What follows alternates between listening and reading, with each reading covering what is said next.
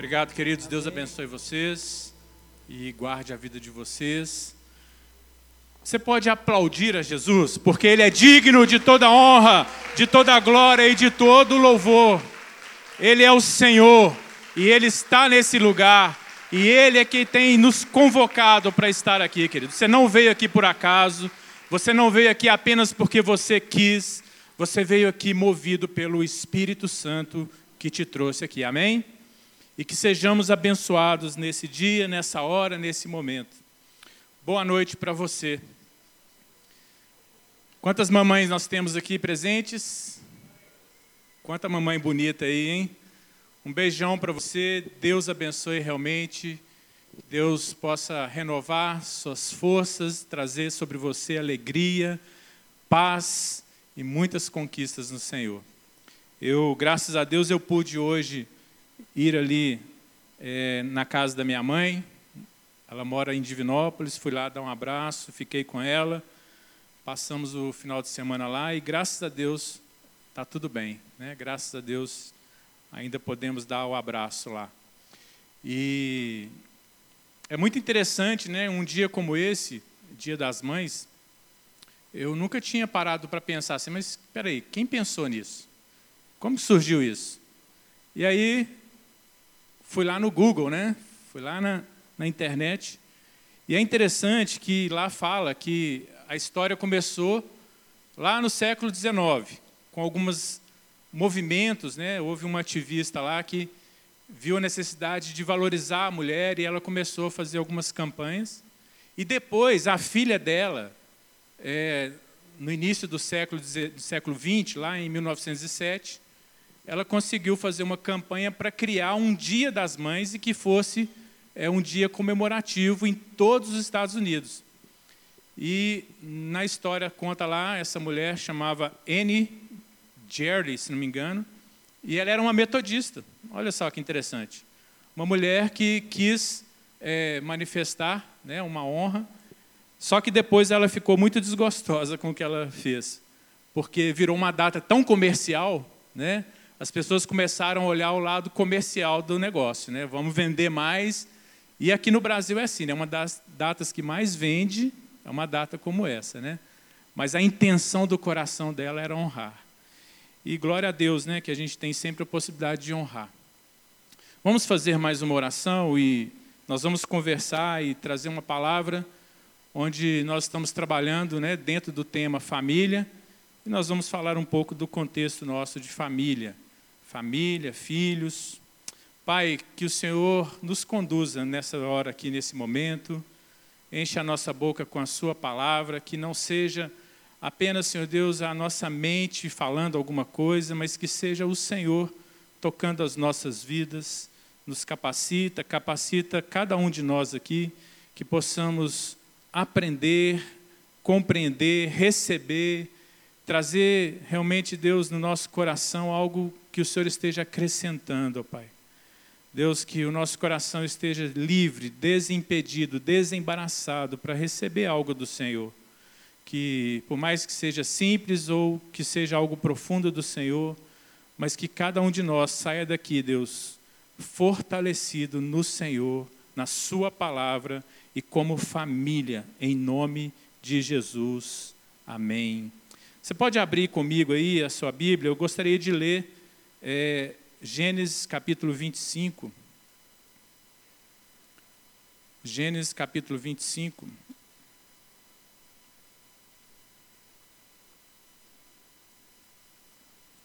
A minha versão aqui é a nova versão internacional. Eu vou ler a partir do verso 19. Está escrito: Esta é a história da família de Isaac filho de Abraão. Abraão gerou Isaque, o qual aos 40 anos se casou com Rebeca, filha de Betuel, o arameu de Padã Arã, e irmã de Labão, também arameu. Isaque orou ao Senhor em favor de sua mulher, porque era estéril. O Senhor respondeu à sua oração, e Rebeca, sua mulher, engravidou. Os meninos se empurravam dentro dela, pelo que disse: Por que está me acontecendo isso? Foi então consultar o Senhor. Disse-lhe o Senhor: Duas nações estão em seu ventre, já desde as suas entranhas, dois povos se separarão.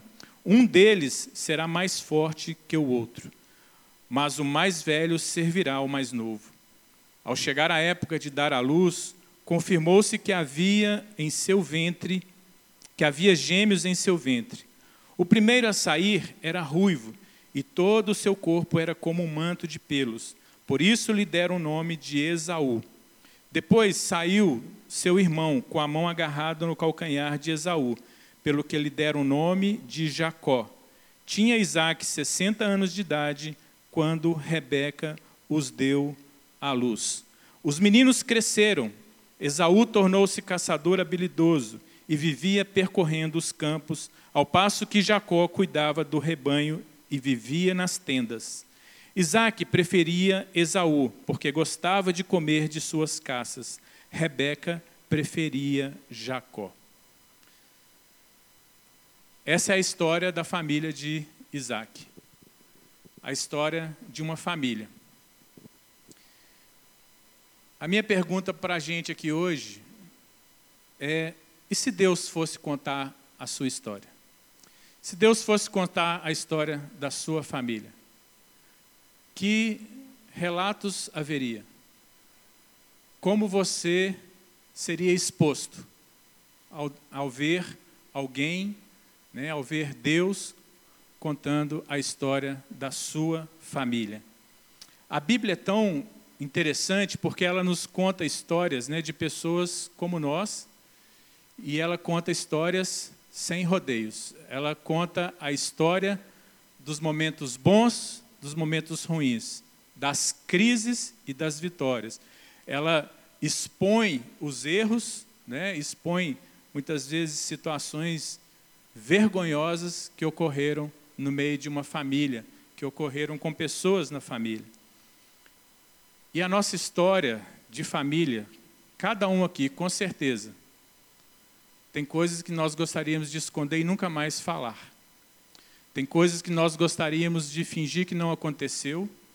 Tem coisas que nós não queremos jamais voltar para poder relembrar aquilo, porque aquilo nos doeu, porque aquele momento foi realmente difícil de viver, e a gente vai tocando a vida muitas vezes sem voltar e sem relembrar aquilo que passou e que muitas vezes ainda está pendente no meio da família.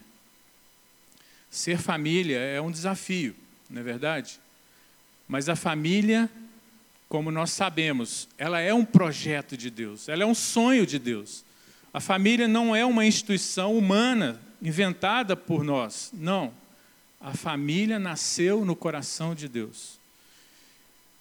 Mas o pecado danou tudo, né? O pecado corroeu os propósitos, corroeu a harmonia, as boas relações, uma família saudável, uma família segundo o coração de Deus. E o que nós estamos vivendo com Deus, de fato, é um processo de restauração. Deus está restaurando. E Deus começou isso desde muitos anos atrás. Nós lemos aqui que quem foi pai de Isaac foi um homem chamado Abraão.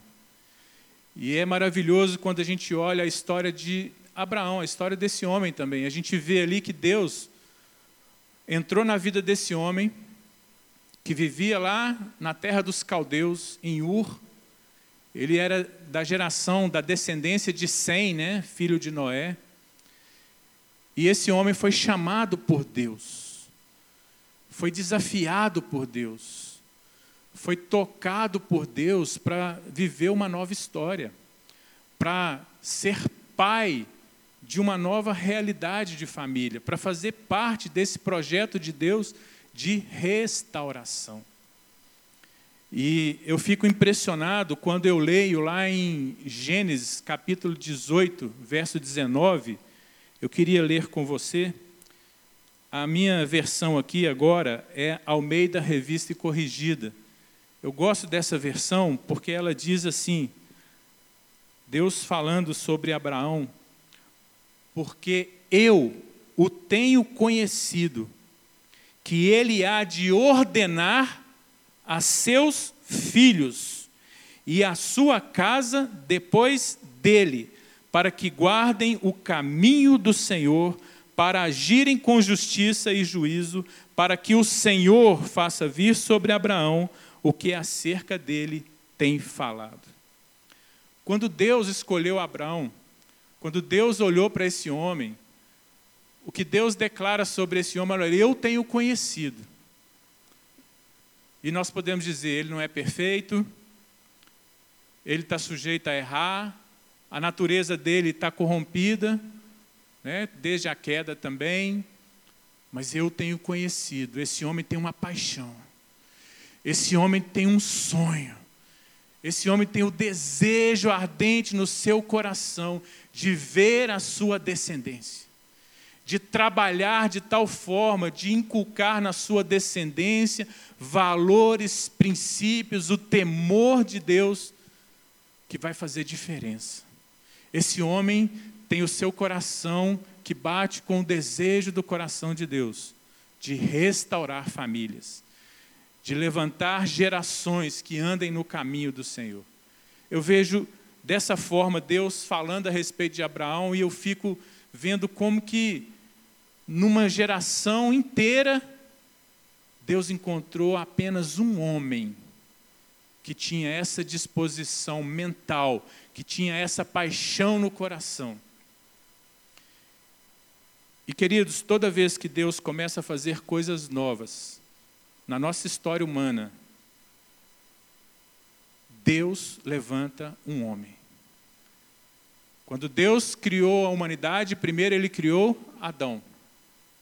Ele levantou Adão para ser pai, para representar a paternidade de Deus, para representar e gerar filhos que pudessem viver a mesma comunidade de amor entre o Pai, o Filho e o Espírito Santo.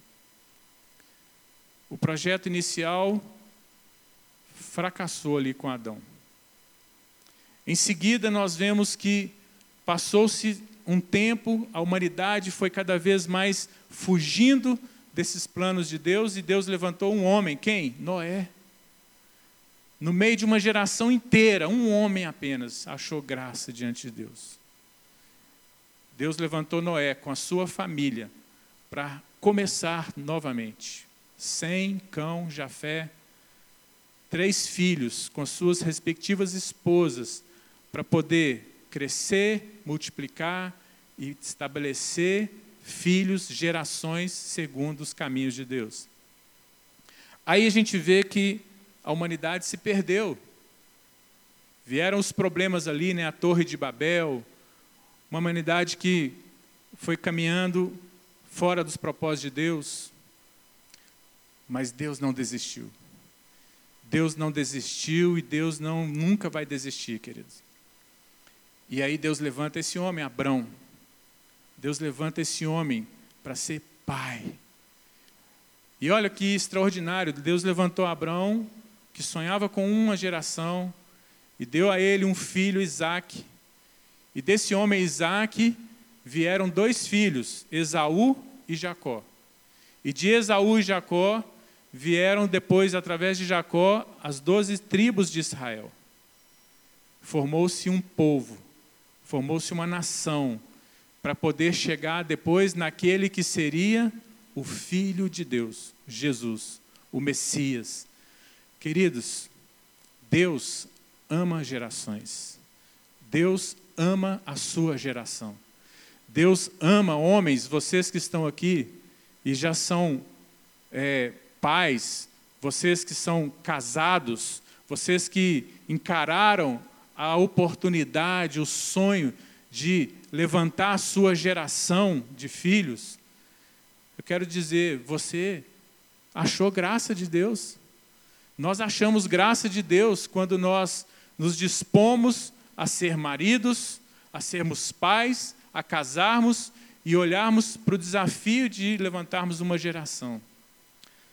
Mas aqui, a exemplo da família de Rebeca e Isaac, a gente vê que são muitos desafios e às vezes muitos problemas que surgem no meio da família, que surgem especialmente em relação a criar os filhos, a formar os filhos, a levantar os filhos para poder serem tudo aquilo que Deus tem para eles. É um grande desafio. Quem dera se nós pudéssemos né, dizer é, ou ouvir dizer a respeito dos filhos, como foi dito a respeito de Jesus. Jesus crescia em estatura, em sabedoria e em graça diante de Deus e dos homens. Esse é o desejo de todo pai verdadeiro, né? Que o meu filho, que a minha geração, que ela cresça, que ela ocupe o seu lugar, que ela faça diferença, que ela realmente tenha relacionamento com Deus, que ela seja alguém que marque a sua geração. É o que nós deveríamos desejar para os nossos filhos, para as nossas gerações. Para você que ainda é solteiro, que um dia sonha em casar, sonha em formar sua família, aprenda com a Bíblia o que você pode viver para realmente viver uma família saudável, que gera filhos saudáveis, que vive, que, que tem uma geração depois de você que realmente se torna marcante e preparada para viver os planos e os caminhos de Deus. Aqui a gente vê essa realidade a respeito de Jesus e muitas vezes realidades bem distantes disso, né, de filhos que na verdade trouxeram muitas dificuldades. Eu queria fazer algumas perguntas para você. Aqui em relação a Rebeca, a Isaac, a sua família, a gente falou dessa história, né? A história da família de, de Isaac. A história da família, essa é uma palavra que significa gerações. No original, ali em hebraico, é gerações. Gerações está implícito história de família. História, porque uma geração que levanta outra, que levanta outra, não é? Se tem uma coisa que todos nós temos em comum aqui, né, entre várias coisas, uma delas é que todos nós aqui somos filhos. Não é verdade? Todos aqui somos filhos. Ninguém chegou aqui por acaso. Você não nasceu filho sozinho. Você não foi é, criado do nada. Alguém gerou você. Alguém gerou você. Talvez você não saiba a história do seu pai, talvez você não saiba a história da sua mãe, porque infelizmente acontece essas realidades, né? É, Talvez você não teve tantos vínculos familiares com a sua, com seu núcleo familiar, né? Mas queridos, o fato é que nós somos gerados, somos filhos. E nós temos a oportunidade de entender por que estamos aqui e como Deus quer nos usar, não importa a nossa história, como Ele quer nos usar para a gente ser bênção na vida da próxima geração na vida daqueles que Deus quer nos usar para serem levantados. Contar uma nova história, levantar uma geração com uma nova realidade. Algumas perguntas para mim e para você. Uma delas eu já fiz, né? Como seria se fosse contar a sua história? E quando a gente fala de gerações, realmente nós perguntamos: de onde viemos? Quem são os nossos pais? O que os nossos pais que vieram antes da gente viveram? O que eles fizeram? O que eles fizeram que tem marcado a nossa geração, tem marcado a nossa família? O que nós podemos aprender com eles, daquilo que vale a pena aprender? Né? Qual é a nossa identidade? Somos filhos, mas precisamos conhecer a nossa identidade em todos os níveis. Como cheguei até aqui, que, que eu me tornei hoje como filho? O que, que você tem se tornado hoje, querido, como filho?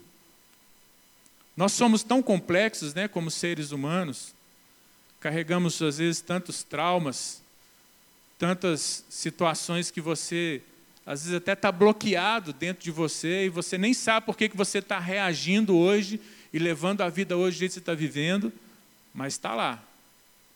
tem uma ligação lá com a sua família, com a maneira que você veio, com a maneira que você já viveu algumas coisas, com aquilo que alguém que tinha uma influência sobre você na família, de repente gerou em você e você tomou aquilo. Aqui nessa história de Isaac e Rebeca, nós vemos aqui que esse homem casou depois, quando ele já estava com 40 anos. É tão curioso pensar isso, né? Alguém que casa aos 40 anos, é, até mesmo para a época de Isaac, isso não era o, o comum. Né? O comum era casar-se assim que você adquire a idade de você assumir responsabilidades e você né, já começa a se tornar um adulto, você já começa a pensar né, na, naquilo que é sonho de todo homem, de toda mulher, de formar uma família, de gerar filhos. Mas Isaac, aos 40 anos, ele casou. E nesse tempo todo, aos 40 anos, Isaac foi um homem reto. Isaac foi um homem que tinha um legado espiritual vindo do seu pai, da sua mãe, que realmente marcou a vida dele. Isaac já tinha experiências extraordinárias com Deus. Isaac, ele era um homem de oração. Isaac era um filho que eu imagino que ele decidiu casar mais tarde, pensando em como ele cuidaria dos seus pais. Porque quando Isaac nasceu, os seus pais já estavam em idade adiantada, como diz a Bíblia. Abraão já tinha 100 anos. Então, o seu pai, a sua mãe já estavam em idade adiantada. Ele foi um filho na velhice. Eu imagino que ele se preservou, se guardou desse sonho por um tempo para priorizar os seus pais. E eu creio que ele foi honrado por isso. Vale a pena honrar os pais, viu, queridos? Filhos que estão aqui, não importa a nossa idade como filho, né? É preciso honrar os pais. Isso é bíblico. Isso é mandamento, inclusive, do Senhor, né? Honra seu pai e a sua mãe. E para nos dar um incentivo ainda maior, Deus fala: olha, para que se vá bem e se prolonguem os seus dias. Prosperidade e muitos dias de vida com qualidade está no princípio de honra, de honrar. Isaac casou com Rebeca. Olha que interessante. Casou com Rebeca com alguém que era da sua família. Isaac honrou seu pai Abraão, porque Abraão, ele estabeleceu que o seu filho deveria casar com alguém que fosse da sua própria família. Alguém que tivesse os mesmos valores, os mesmos princípios, alguém que pudesse realmente absorver ainda mais da cultura, do valor que Deus estava gerando ali. Abraão foi lá, mandou o seu servo, deu ordens para o seu servo ir na sua família, lá na sua parentela, e foi achada, né, Rebeca, disponível para casar. Quando Isaac casa com Rebeca, Rebeca foi um grande consolo para Isaac, porque Isaac ainda sofria do luto, né, da perda, da morte da sua mãe. E a Bíblia fala que Rebeca foi um consolo para Isaac. Deu a ele novidade, deu a ele novas direções. Um casalzinho bem apaixonado, né? Um casalzinho tipo muitos de vocês aqui, né? Eu ia falar o Rafa e a Germana ali, mas eu já falei, né? Estão os dois ali bem apaixonadinhos, né? Casal, um ano de casado? dez meses aí, ó, quase chegando um ano. Mas eles estavam ali, né, queridos, vivendo essa nova realidade de casados. Jovem, sonhe em casar, mas deixe as coisas acontecerem no tempo do Senhor. E deixe também os seus pais participarem da direção do casamento. Não darem opiniões qualquer, mas aprovarem com quem você vai casar, terem a bênção dos pais, terem o favor dos pais sobre isso. Né? Isso é importante. Não case contrariado. Eu, quando eu namorava a Áurea, é, eu já vivia uma vida financeira independente, eu já morava fora da minha casa desde novinho, já era independente dos meus pais. E eu já tinha me convertido, e os meus pais não, não eram convertidos, e eu comecei a entender o princípio da honra, comecei a entender esse valor do casamento, comecei a entender.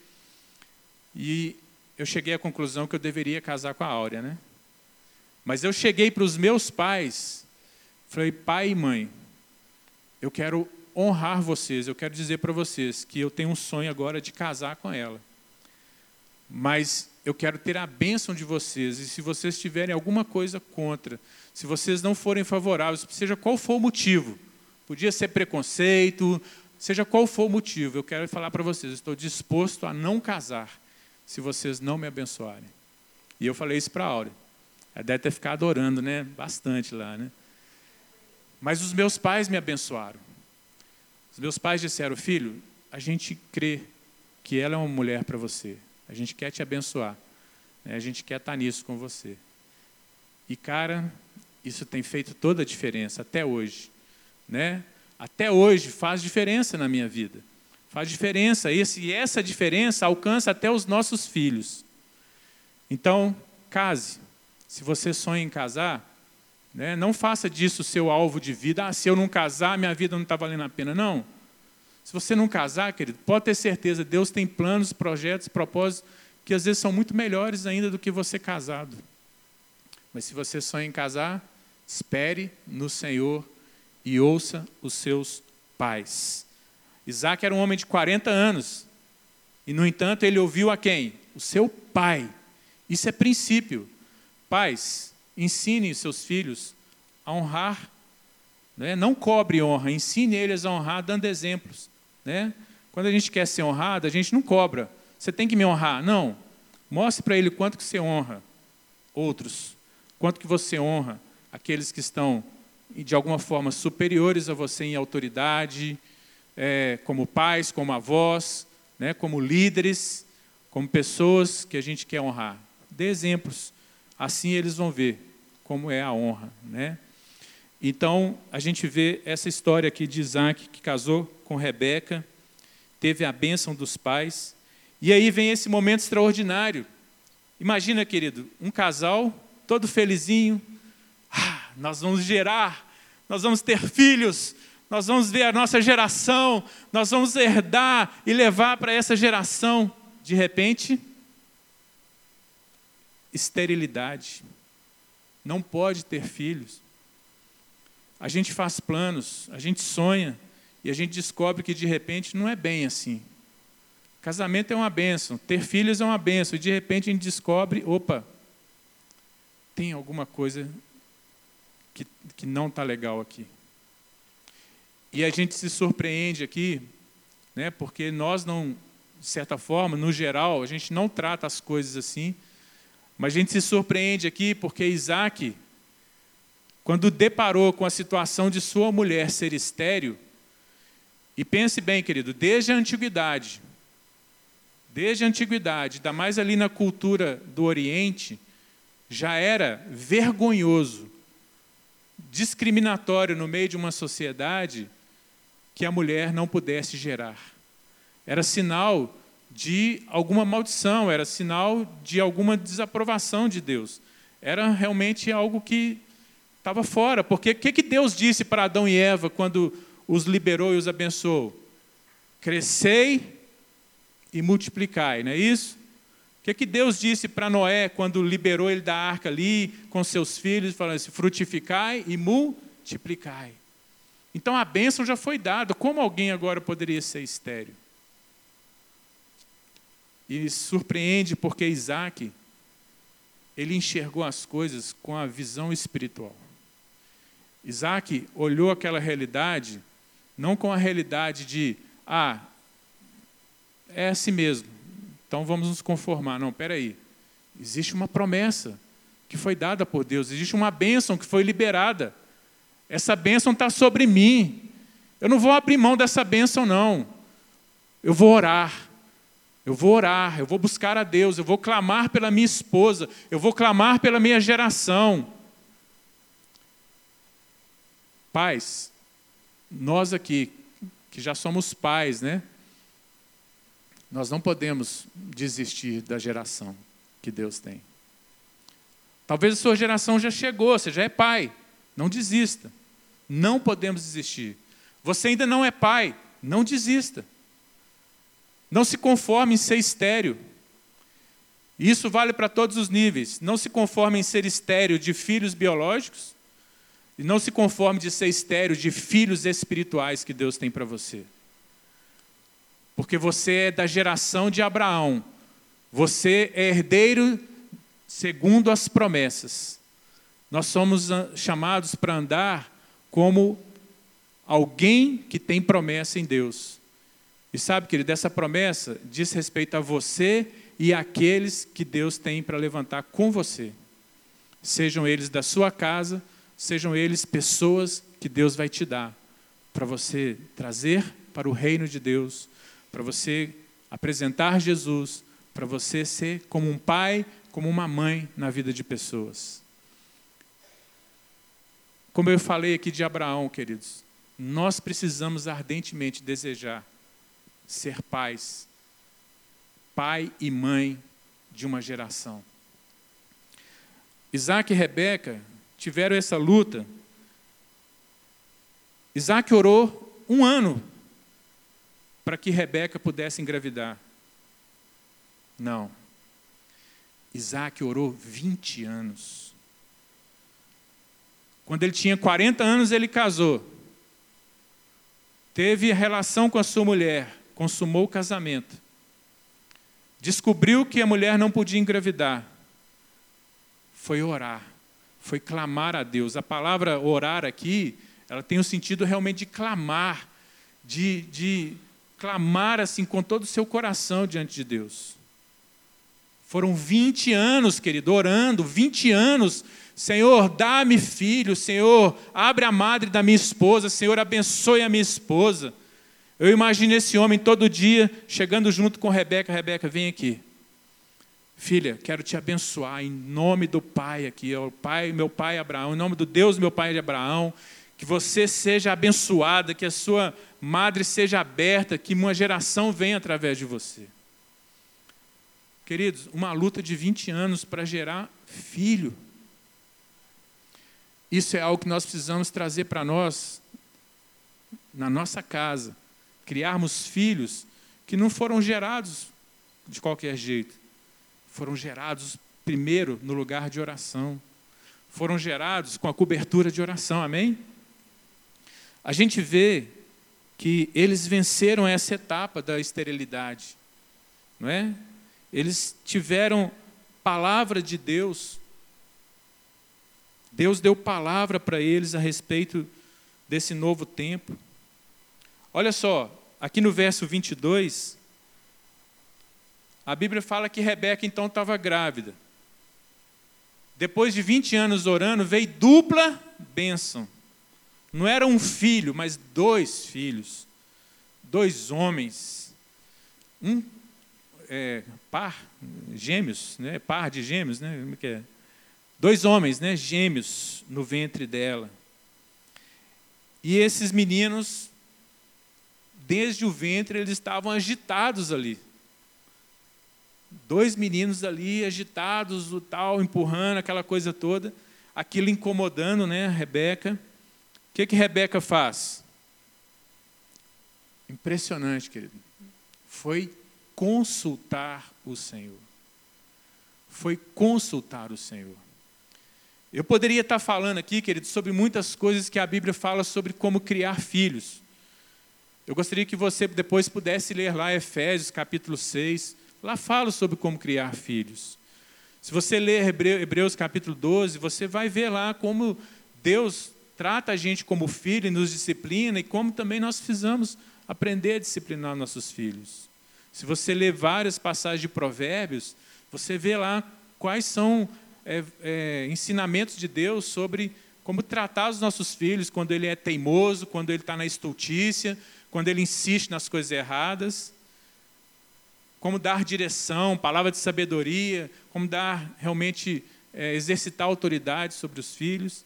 Tem muita coisa, mas o que eu queria trazer para você, para mim aqui, a essência disso tudo, querido, que é realmente viver como esse casal aqui.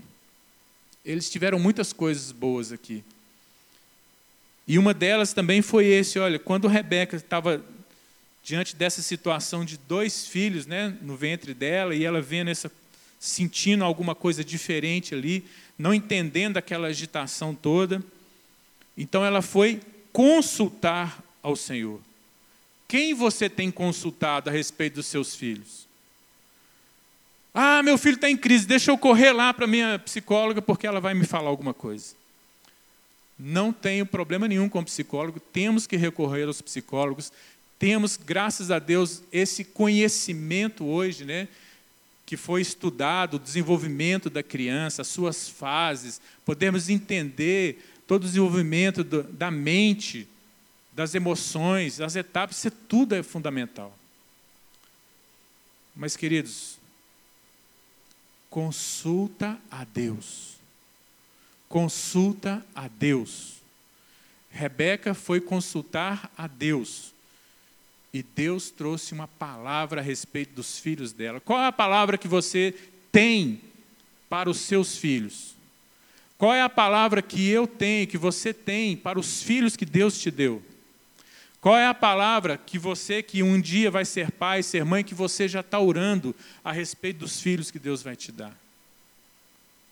Então, esse é um ponto básico aqui da criação de filhos, né? Nós sempre consultarmos a Deus a respeito do que Deus tem para os nossos filhos.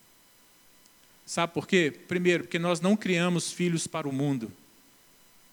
Ou seja, nós não criamos filhos apenas para eles poderem formar, terem um bom emprego, pagarem suas contas e morrerem.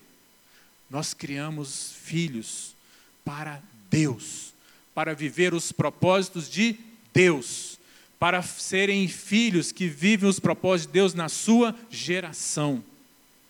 Esse é o nosso desafio.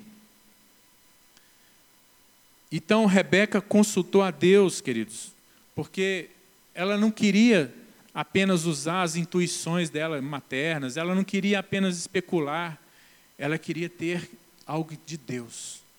E Deus disse para ela: Olha, você tem dentro de você duas nações. Olha a visão que Deus deu para essa mulher. Esse filho que está no seu ventre hoje, esse filho que vai nascer bebezinho, deixa eu te falar, ele já é pai de uma nação. Ele já tem uma relevância. Ele já tem um propósito. E você, mãe, você está sendo levantada para fazer parte desse propósito. Pai, você está sendo levantado para você ajudar essa geração nesse propósito. Então, esses dois filhos são duas nações. Gente, o que, que Deus tem sonhado para os seus filhos? O que, que Deus tem sonhado para essa geração que está aí? E o que, que Deus pode estar tá perguntando para mim e para você? Você está sonhando com eles? Nós estamos sendo pais dessa geração. Essa geração chamada tecnicamente, né, numa visão mercadológica e também sociológica, é chamada geração, geração Y, ou a geração dos milênios, millennials, né? ou popularmente chamada geração mimimi. Né? Mas nós estamos dispostos a amar a geração mimimi? amar a geração que está chegando. São muitas coisas que Deus pode falar conosco, querido, a respeito desse tempo. Olha essa igreja aqui, nós somos essa igreja. Cadê os líderes novos?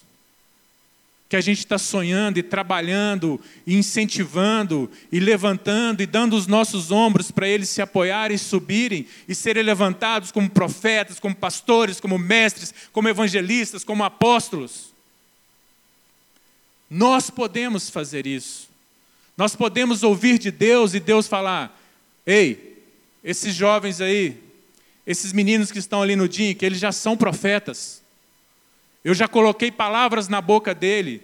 Eu já coloquei palavras de conhecimento, de sabedoria. Eu já levantei essa geração aí, olha, na unção do meu espírito, para pregar a palavra com poder e autoridade. Os seus filhos, queridos, os meus filhos, eles já têm. Com certeza Deus já tem algo para eles que nós precisamos enxergar, porque eles ainda são novinhos, às vezes, para entender isso. Imagina Deus falando para Esaú e Jacó: Olha, vocês são duas nações, viu? Tudo tem o tempo, mas falou para os pais: Vocês têm duas nações aí. Então, queridos, criar filhos, não só os filhos da nossa casa, mas os filhos que Deus tem nos dado aqui como igreja, e levantar uma geração, faz parte dos planos e sonhos de Deus a gente vê que em Rebeca e Isaac teve um problema ali. A gente vê aqui que os meninos cresceram, cada um né, tem um perfil, cada um atuando de uma forma diferente. Esaú se tornou um homem da caça. Um homem que não, não era de ficar em tenda, cuidando de ovelha, pastoreando. Não era um homem pacato, era aquele homem ativo, de sair, de pôr a mão na, né, no desafio, de caçar, de, de trazer a comida para dentro de casa. Enquanto Jacó, um homem mais calmo, mais simples, mais pacato, um homem de ficar em casa, um homem de auxiliar ali no rebanho. Todos dois tinham seus méritos e suas qualidades. Qual foi o problema aqui de Rebeca e Isaac? Primeiro problema deles é que eles se casaram, porém, eles colocaram os filhos no primeiro plano. Depois de um tempo, depois de sonhar com aqueles filhos, de repente aqueles filhos se tornaram o ponto principal deles. E os filhos começaram a ganhar o coração de cada um. O partido entrou dentro da família, dentro do casamento. Porque Jacó era o preferido de quem? Rebeca. Esaú era o preferido de Isaac. Isso é algo, queridos, que nunca pode acontecer. Não é? Porque isso repercute nos filhos. Quando as coisas se invertem numa família, que os filhos se tornam acima um casamento, acima da aliança, né? A, assume o papel principal. Olha, tudo é feito para os filhos, são os filhos, é os filhos. Isso vem gerando problemas. E aí, o casal já perde essa unidade.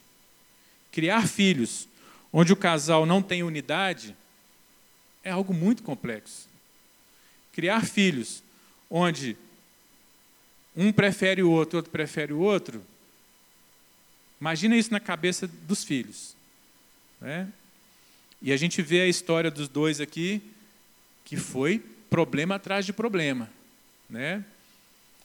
E, e isso só veio resolver depois de muito tempo, depois de cada um sofrer algumas coisas na vida, houve um momento de reconciliação de Esaú com Jacó. Né? Houve repercussões lá. Se você continuar lendo Gênesis aí, você vai ver. Mas, queridos, criar filhos é preciso que o casal não só tenha uma visão de Deus a respeito daquilo que é, são, né, quem são os seus filhos, o que tem, mas que o casal não se divida. Eu posso querer, com certeza eu posso, como eu tenho três filhos, eu tenho a, o Isaac, a Raquel e a Ana. Eu amo todos os três. Dou a minha vida por todos os três. Eu amo todos os três na mesma força, na mesma intensidade, na mesma vontade de ajudá-los a crescer. mas eu posso ter em algumas situações, alguns momentos, isso pode acontecer, muitas vezes, de você honrar a quem merece honra. Não é? Tem filhos que honram mais os pais do que outros, sim ou não? E aí, você também retribui honra. Mas amor não. Amor, eu vou amar incondicionalmente, né? A gente quer viver esse amor. Então vamos lá. A gente já está fechando aqui. Eu queria trazer para você, querido, que você faz parte da história de alguém que veio antes de você.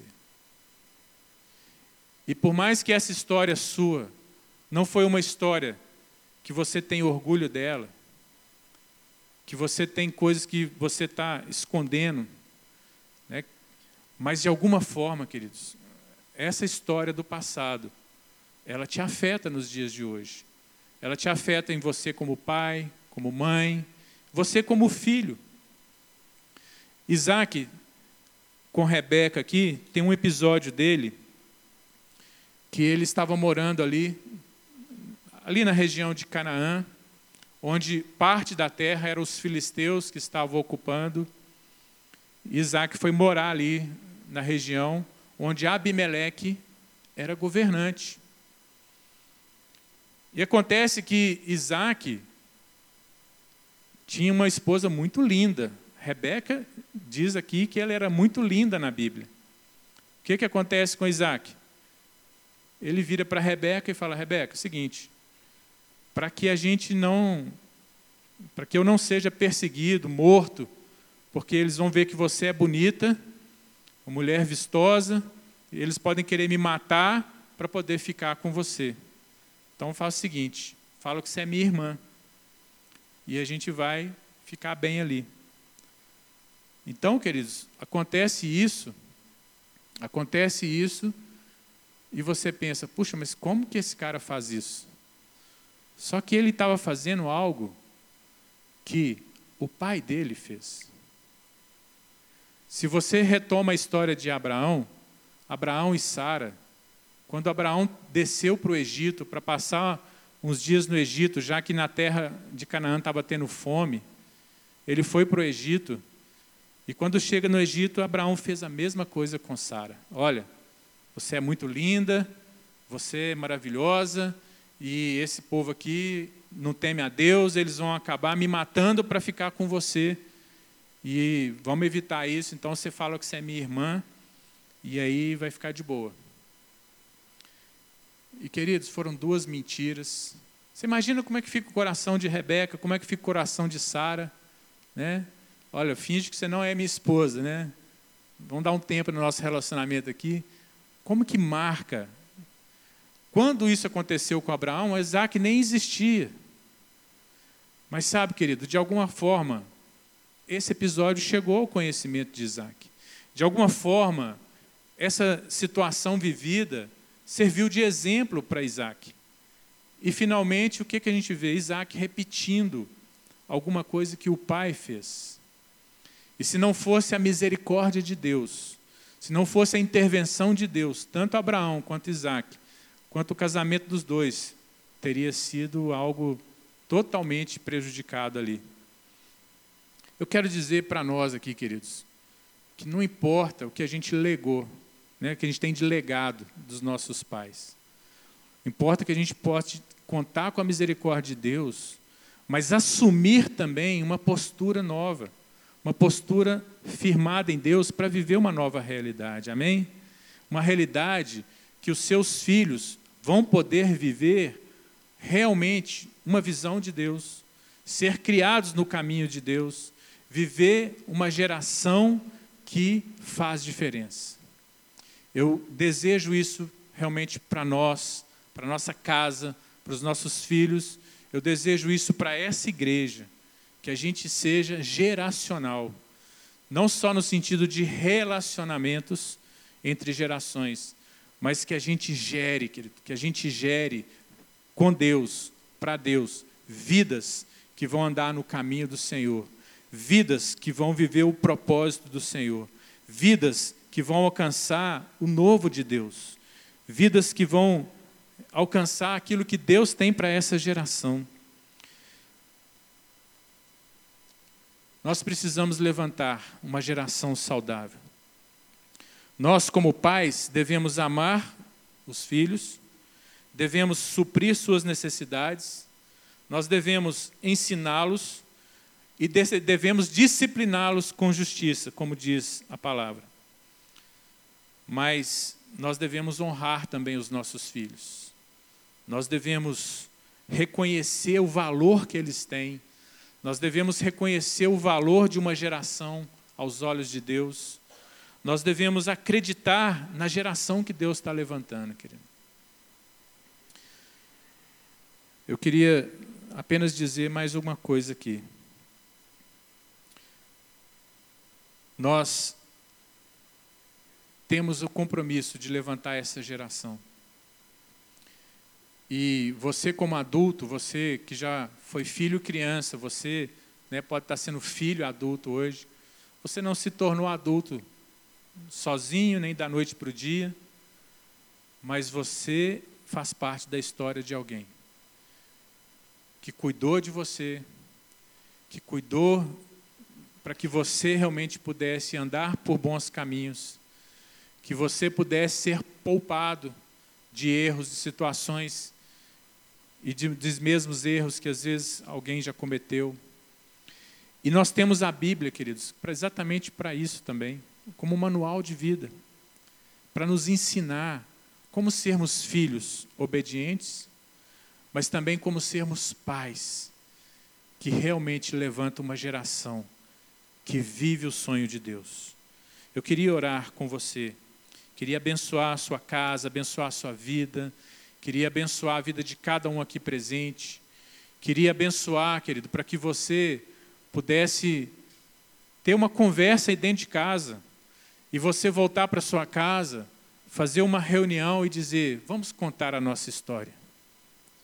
A nossa história tem coisas tristes, mas a nossa história tem coisas boas. A nossa história tem momentos dramáticos, mas a nossa história tem novidades de Deus. A nossa história, eu vou contar para você os meus fracassos, vou contar para você as minhas derrotas, mas eu vou contar para você o quanto eu tenho perseverado em Deus, por amor a esse Deus e por amor a você, filhos. Sabe, querido, nós precisamos praticar isso dentro de casa. Quando meu pai morreu, eu tive no enterro dele e eu pude trazer palavras sobre aquele homem. Pude dizer o quanto ele me amou, o quanto ele me formou como homem, o quanto ele engrandeceu a minha vida. E foram palavras verdadeiras. Mas sabe, eu penso sobre o meu pai, e eu olho para a vida do meu pai e eu penso: quanta coisa eu desconheço desse homem. Quanta coisa ele não me contou. Quanta coisa ele escondeu de mim. Quanta coisa ele deixou de me falar de como ele era quando criança, como é que ele viveu como jovem. Mas isso fazia parte, faz parte da nossa formação, querido. Conte aos seus filhos quem você é. Conte aos seus filhos, pai e mãe, quem você é. Não tenha vergonha de falar que você já errou, que você já cometeu alguma situação mas conte para eles o que você já está fazendo de novo, que você se arrependeu, que Deus está na história. Quando os filhos nos enxergam como pessoas que passaram pelas mesmas lutas que eles, os filhos vão entender que eles também podem vencer, que eles também podem ser pessoas melhores. Pai, estamos aqui, Deus, pedindo ao Senhor tua misericórdia sobre a nossa casa, sobre a nossa família, sobre os nossos filhos, sobre nós como pai, mãe, como casal. Deus, sobre nós aqui como filhos, todos nós aqui somos filhos, Senhor.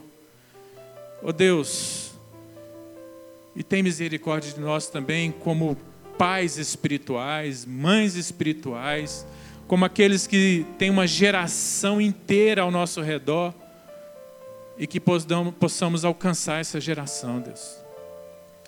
Deus abençoe a nossa casa, Que a nossa casa seja edificada no Senhor. Que nossos filhos e nós possamos andar nos caminhos do Senhor. Que tudo, Deus, que nós, como pais, temos para falar para os nossos filhos, que a gente possa consultar o Senhor também, Deus, sobre o futuro deles, o propósito do Senhor para a vida deles, Deus, aquilo que pode direcionar a vida deles.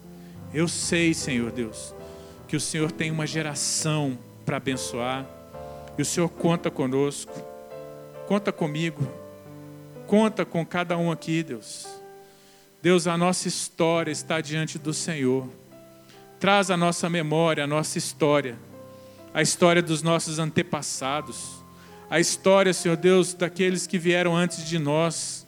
E Deus, e histórias dessas pessoas que estão repercutindo em nós até hoje, como bênção mas muitas vezes também como algo que tem nos prejudicado, Senhor. Ajude-nos, Senhor Deus, a discernir essas coisas, a nos posicionar como alguém que tem entendimento espiritual no Senhor. Abençoe a casa de cada um aqui, a geração de cada um aqui, em nome de Jesus. Amém e amém. Deus abençoe você. Queridos, hoje é aniversário da Gilmara fazendo mais um dia especial. Deus abençoe, Gilmara. Deus te fortaleça. Fica de pé, eu quero nos abençoar. Podemos encerrar aqui, pastor? Que o Senhor te abençoe e te guarde. Que o Senhor faça resplandecer o seu rosto sobre ti e tenha misericórdia de ti. Que o Senhor sobre ti levante o seu rosto e te dê paz. Em nome de Jesus. Não saia daqui sem dar pelo menos três abraços aí. Compartilhe o seu abraço com alguém. Deus abençoe. Temos aqui ao lado um chazinho para a gente ter uma comunhão. Fique em paz.